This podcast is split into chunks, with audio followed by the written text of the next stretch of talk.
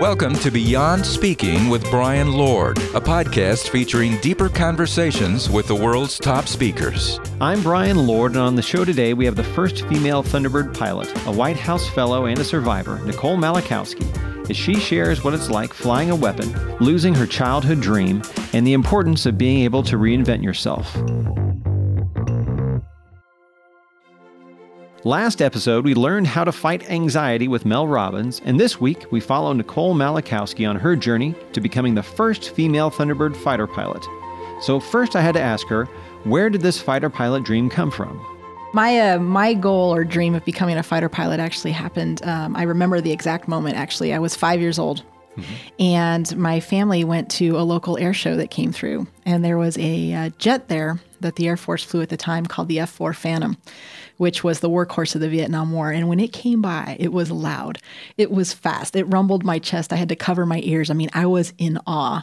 And in that that's the moment that I fell in love. And that's the moment I remember looking up at my parents and saying, I'm going to be a fighter pilot someday. And they said, You're going to be a great fighter pilot someday. and I, uh, I've been maniacally focused ever since. wow. So, what's the steps like? Did you um, like do you know become a pilot in high mm-hmm. school or, mm-hmm. or where did you how did sure. you progress in that sure i mean i think that's I, it's a really good thing to talk about because i get asked that by um, young people often like how did you actually make a goal like that you know come true and it is about taking a lot of micro steps um, along the way so for me um, as soon as i could i joined an organization called the civil air patrol mm-hmm. at age 12 i'm a huge fan to this day for what they do for young kids interested um, in aerospace and, and flying and so at age 12 i was able to really take um, my first first flight. Um, I got to put on a little uniform there, be around other like-minded, you know, kids. And then uh, in high school, I joined the Air Force Junior ROTC, um, like a lot of high schools have, you know, around this country, which kind of further added to like being amongst a group of people who all were happy to dream big and who were supportive of this idea of joining the Air Force and being a fighter pilot. And so um, when I was 16 years old, about the time I was getting my driver's license, I soloed my very first aircraft, a Cessna 152, wow. out at North Las Vegas Airport. Um, and during that time, um, I set my sights on what does it take, you know, to become an Air Force fighter pilot. And I knew you had to be a college graduate, and I knew you had to get a commission as an officer in the Air Force. And that's where I said I'd like to go to the Air Force Academy. So that's kind of taking you from, I guess, five years yeah. old through to college. Yeah. Well, and then and then what was it like becoming that? Like, how long does it take a person? and where you know to become from hey I, i'm going to the air force academy mm-hmm. to actually being that and you were the first the, the first, first, woman female. Thunderbird yeah. pilot. Yes. Yeah. So yeah. So basically, you know, the Air Force Academy is where I went to college. You can go to ROTC at a university or even officer training school. Long story short, those are all four-year kind of college um, programs, and that's where you get your commission. So at the Air Force Academy, it's still you know competitive. You have to um, get good grades. You know, get good scores on your you know your teamwork and leadership skills or your athletics, um, because at that time it was very competitive to still get a pilot slot. So that's kind of four years of where you're just really working focus to get a chance to go to pilot training. Um, once you're selected for pilot training, um, that at the time was a one year program. So I was 21 years old, headed off to pilot training at Columbus Air Force Base in Mississippi. Um, and again, another very, you know, competitive program, one that requires a lot of just, you know, consistent focus and taking each day as it, uh, in each flight as they come to you. Um, and again, having at that time a very competitive uh, to get, you know, graduate at that time at the top of the class in order to become a fighter pilot. So once you finish pilot training and you get your wings, then you go to get trained in your specific aircraft. So in my case, I was able to select the greatest fighter ever known to man, which is the mighty F 15E Strike Eagle. Um, and that was another approximately uh, a little less than a year uh, long course. Yeah. So from the time I entered the academy to the time that I was, you know, a graduated F 15E pilot was like about a six to six and a half year process. And how, how did people treat you as a woman going into this field with pers- that, that uh, previously had not had, you know, many, many people with that background? You know, it's interesting um, because there's a, there's so much of a you know there's so much that goes into that question right? Um, yeah. i love putting the pressure. And by the way it's a short interview so no, take your time. no. No i mean it's a very good question. It's one i get i get asked a lot. Um, i have to say generally speaking um, people were, were supportive or even as supportive as they could be. Because remember, cultural change is very hard. And I think cultural change for any organization is hard, especially when it's across generations. And so what I discovered is, you know, my peers or maybe immediate supervisors and instructors at the time tended to be, you know, supportive and helpful, even fair playing field. Um, if I ever did receive any kind of, you know, pushback or, or that kind of stuff, it usually came from, you know, the older generation who, you know, together we had to make this change happen in the Air Force. So, um, do I have stories of, you know, um, you know, difficult times? Absolutely. Um, I like to remind people, though, um, as one of the first women fighter pilots, you know, in the Air Force, all of my instructors, my supervisors, my leadership, all of that, they were all men who invested a lot of hard work and effort into me um, because I, I think my successes are because of other people's investment in me. And so it was because of a lot of wonderful men. That's just a fact that I was able to have what I consider to be a successful Air Force career. So for every kind of bad story I had, I've probably got 10 to 20 really good ones. What was kind of your career goal once you became that? What what did your career look mm-hmm. like? And obviously, it kind of takes a turn a little bit. But but yeah. what was it? What was it like? Uh, you know, being that you know whether you know flying different jets and of course being in the Thunderbirds. Right. So I mean, you know, when you're brand new lieutenant flying an F 15E, my first assignment was at uh, Royal Air Force um, at Lakenheath, just outside of uh, Cambridge, England. And, you know, at that time, you're just trying to learn how to not just fly the plane right, but how to employ the plane. Because remember, these are flying weapon systems. And so it's not just about taking off and landing, it's about how do I maximize the capabilities on this jet. And, you know, when you're a young wingman, which is what you are, your sole job is to become proficient, right, at the tactical nature, you know, of that. And so, you know, for those first two assignments, you know, that's really all I did and all I focused on. And believe me, I mean, these pieces of technology, um, they're constantly evolving, you know, new software, new weapons, new tactics by the enemy, all of these things that you're having to, it's constantly evolving and changing. Um, but I'd say after my second assignment, um, this was a really large turning point, I think, in my career, is where you get chosen um, not just to be a flight lead, but to become an instructor pilot. And not everybody is afforded the opportunity to do that. And, and even those who do, maybe not everybody makes it through. And so um, to be selected um, and to be supported and mentored mm-hmm. through that process um, was that point where I realized, well, you know, maybe I can do this, right? Gaining kind of that um, self confidence. Um, and so, gosh, by the time uh, I did all that, I was heading back. Um, well, there was a little foray in there. Let's hear about the foray. Yeah, the foray. it was a phenomenal foray. Um, and I, one of my favorite assignments ever in my whole career was um, serving as an air liaison officer or an ALO with the Army 2nd Infantry Division over oh. on the DMZ in Korea. Wow. And I was like a fish out of water, right? Um, being on the ground, um, serving with a whole bunch of extraordinary enlisted, uh, you know, controllers, right? So the the young at that time only men, young men on the ground, who would embed with these army units and would call in American air power. And I think one of the greatest things was seeing that use of air power from the ground um, learning from what those those enlisted uh, could teach me, you know, about that perspective made me a much better fighter pilot. So after I had been on two F-15E assignments, I had been an F-15E instructor, I had been an ALO, I got to go back to England again for a third assignment, um, and this is where I was able to deploy in combat. And I think that just that experience of being with the Army and learning um, from the enlisted JTACs was like one of the most incredible gifts. At the time, you don't see it, you know, but in retrospect, just it was just extraordinary. So that was the foray. But but back to your point, uh, after we had come back from you know that deployment, it was one of these things where like I had reached you know mid career. I was about uh, 29 30 years old senior captain and i'm like what am i going to do what's the next i'm always someone who has to be working towards something i don't yeah. know why yeah um, not in competition with other people but mostly in competition with myself and um, every year, you know, the Thunderbirds send out a message for applications, and every year, like everybody else in the Air Force, it seemed I deleted it because it's hard. Yeah, it's the chances of you being statistically being chosen are just extraordinarily small. Um, to put yourself out there in front of your peers, you have to be very, you know, vulnerable. Like, you know, who are you to think that you can apply to be a Thunderbird? What? and it's true. So I had to overcome um, all of that. But it was the next adventure. It was the right time, you know, in my career um, to put my hat in the ring. And so I did. And what was that like? So did you get a, like, how do you get informed that you're, hey, you're in Thunderbirds now? Do you get like an email? Does oh, someone no. show up at your door? This is another just extraordinary story. Um, so uh, going back to my deployment, um, I had applied to the Thunderbirds before the deployment um, to uh, to support Operation Iraqi Freedom, and um, during that time, it was when I got called to do the interviews for the Thunderbirds, and I was actually deployed to a combat zone, and they're like, you know, we can't release you. Long story short, through many miracles and support of some extraordinary people in my chain of command, um, they let me fly home to Vegas.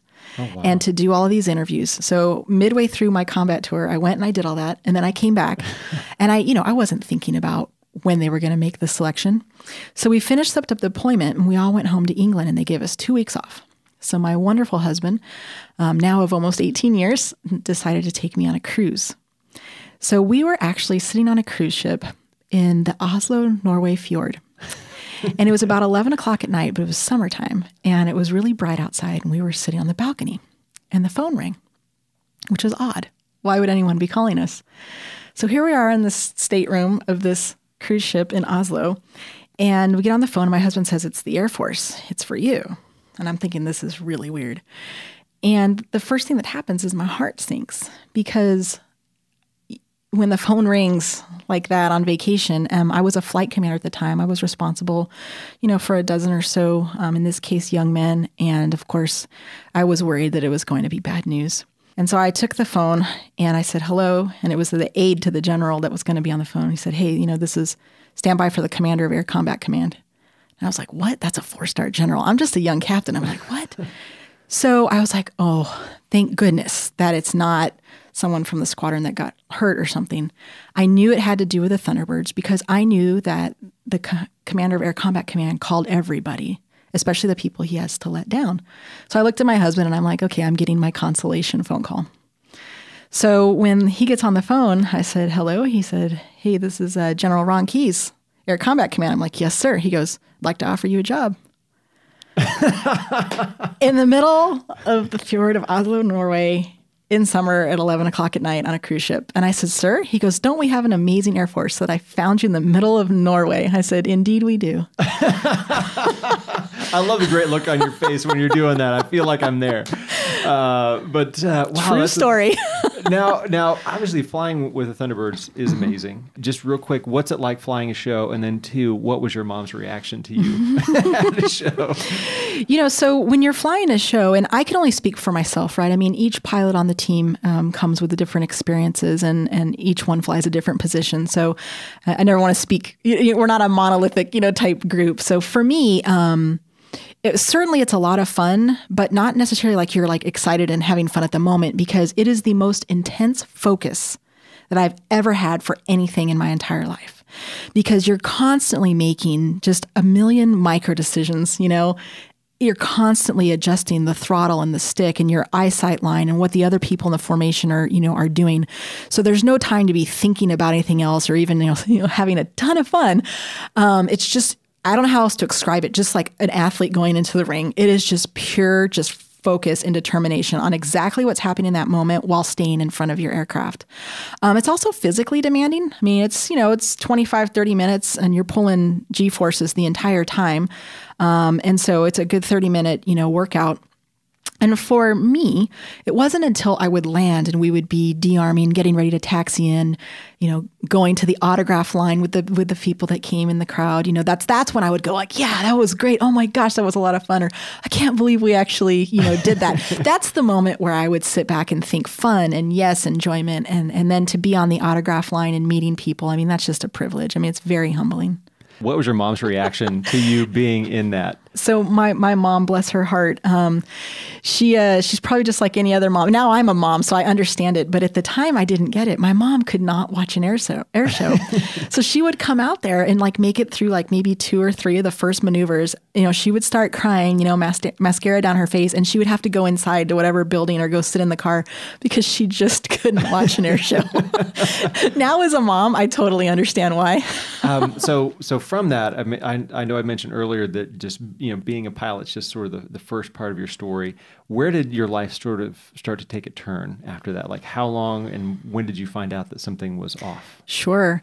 Yeah. So I did have, I like to call it my life plot twist, um, you know, because it was completely unexpected, but the plot twist has been something that has really been a gift. Um, and I, I, choose to kind of see it that way. Um, I ended up having the biggest privilege of my career, which was serving as the commander of the 333rd Fighter Squadron. So, as an F 15E squadron commander, having the privilege to work with the most extraordinary instructors and students in the entire Air Force, as far as I'm concerned. And I had been there a few months and I went to the doctor because um, I had feeling like I had the flu, really achy, wasn't feeling right. It was the middle of the summer. And I actually had, I also had a rash on my right hip. And where were you stationed? oh, I was in Goldsboro, North Carolina at okay. Seymour Johnson Air Force Base. And so we went in and, um, you know, it was kind of like, we think you have a virus. This is probably a spider bite. You know, here's some ointment and like, I think it was like seven to 10 days of antibiotics. And so I didn't think anything of it. Um, but then what would happen is these symptoms would start to just kind of wax and wane. And about three months after that initial, um, you know, feeling that something wasn't right, I started having uh, neurological issues. So word finding problems, um, slurring, a lot of paresthesia, so pins and needle tingling on the right side. And I also started uh, losing some coordination in my right hand. Um, at that point, they started thinking that things were, you know, getting a little bit more serious. We had forgotten about the bite and the rash and all of that. And um, they were starting to think that uh, to watch me for multiple sclerosis. Um, I'll try to shorten a very long story, but um, uh, over the next four years, um, these symptoms would wax and wane and they would grow um, in severity and they would start to impact different systems of um, my body to the point where they eventually impacted every system in my body.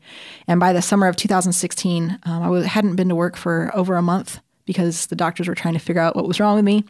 And uh, I woke up, and for a brief moment, I was like completely locked in. I couldn't open my mouth or speak, and I couldn't move. It was um, an extraordinarily scary moment that only lasted, you know, a few seconds. It seemed like an eternity. That's when we know something was really wrong. And uh, so, to the Air Force's credit, I did get sent up to see some wonderful doctors up in Boston, Massachusetts, and where I was finally diagnosed. So I like to tell people my amazing career, that dream I had since I was five years old, um, was gone in the blink of a bite. Um, I actually uh, had neurological late stage tick borne illness. So, a little tick, a little arachnid, uh, ended this fighter pilot's um, career. So, from the time of my first symptom to the time of diagnosis was 1,525 days, 24 doctors across eight specialties, and three misdiagnoses. Um, and so, one of the greatest joys of being broken like that, right? I had my career taken, my identity taken, my means of providing for my family was the opportunity to reinvent myself. Mm-hmm. Um, and there's a lot of awesomeness in that. One of the things I talk to audiences about, right, is that we all have the capacity for reinvention at any point in our lives.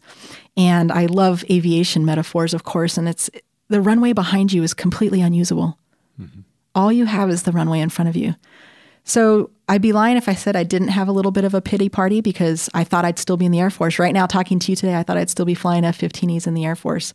Um, but that wasn't, you know, to be. So I took the pity party for a few days and then did the fighter pilot thing and shook it off, you know, and said, okay, I'm not going to talk about what I can't do anymore. I'm going to talk about what I can do.